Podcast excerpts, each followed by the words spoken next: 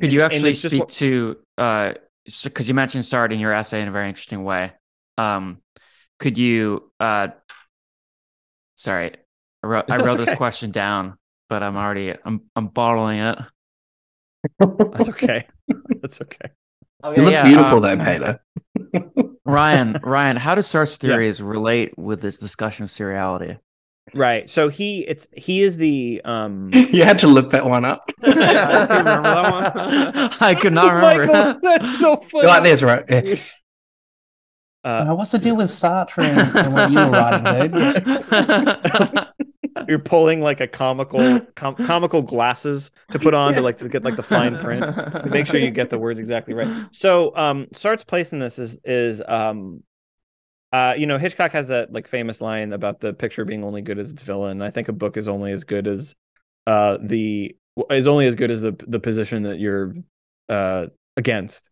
And I think um in some ways like uh Sartre is my is the villain of my of my book, but I I, I think that's the wrong way to put it because he's the only he's one of the only people that sees seriality in the way that I'm trying to explain it.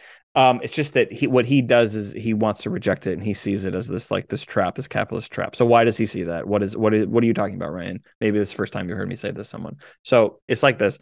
He defines seriality um as like what as a, a line of people waiting for a bus.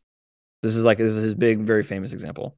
And what he means by this is that like when you like you could adjust this to any public phenomenon um that when you get in a line to get on a bus get on a train when uh or whatever whatever it is wherever you are in public uh you are grouped superficially um externally by the imposition to do this kind of activity. And there is no potential for this activity to lead to anything meaningfully politically uh, revelatory or uh, uh, uh, emancipatory.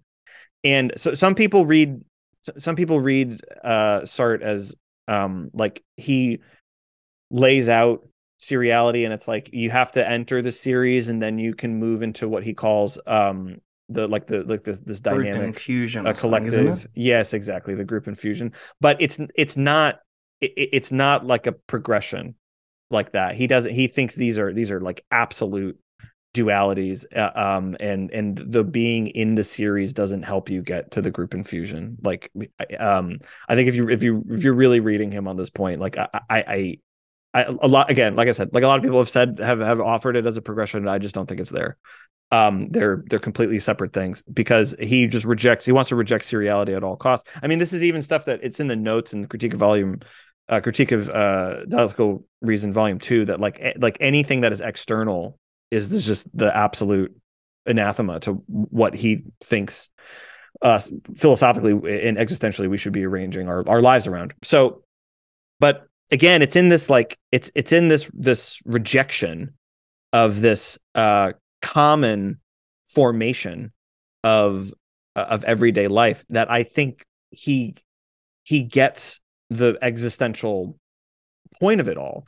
And what's interesting is in that book, and so on and so on. And so on and so on.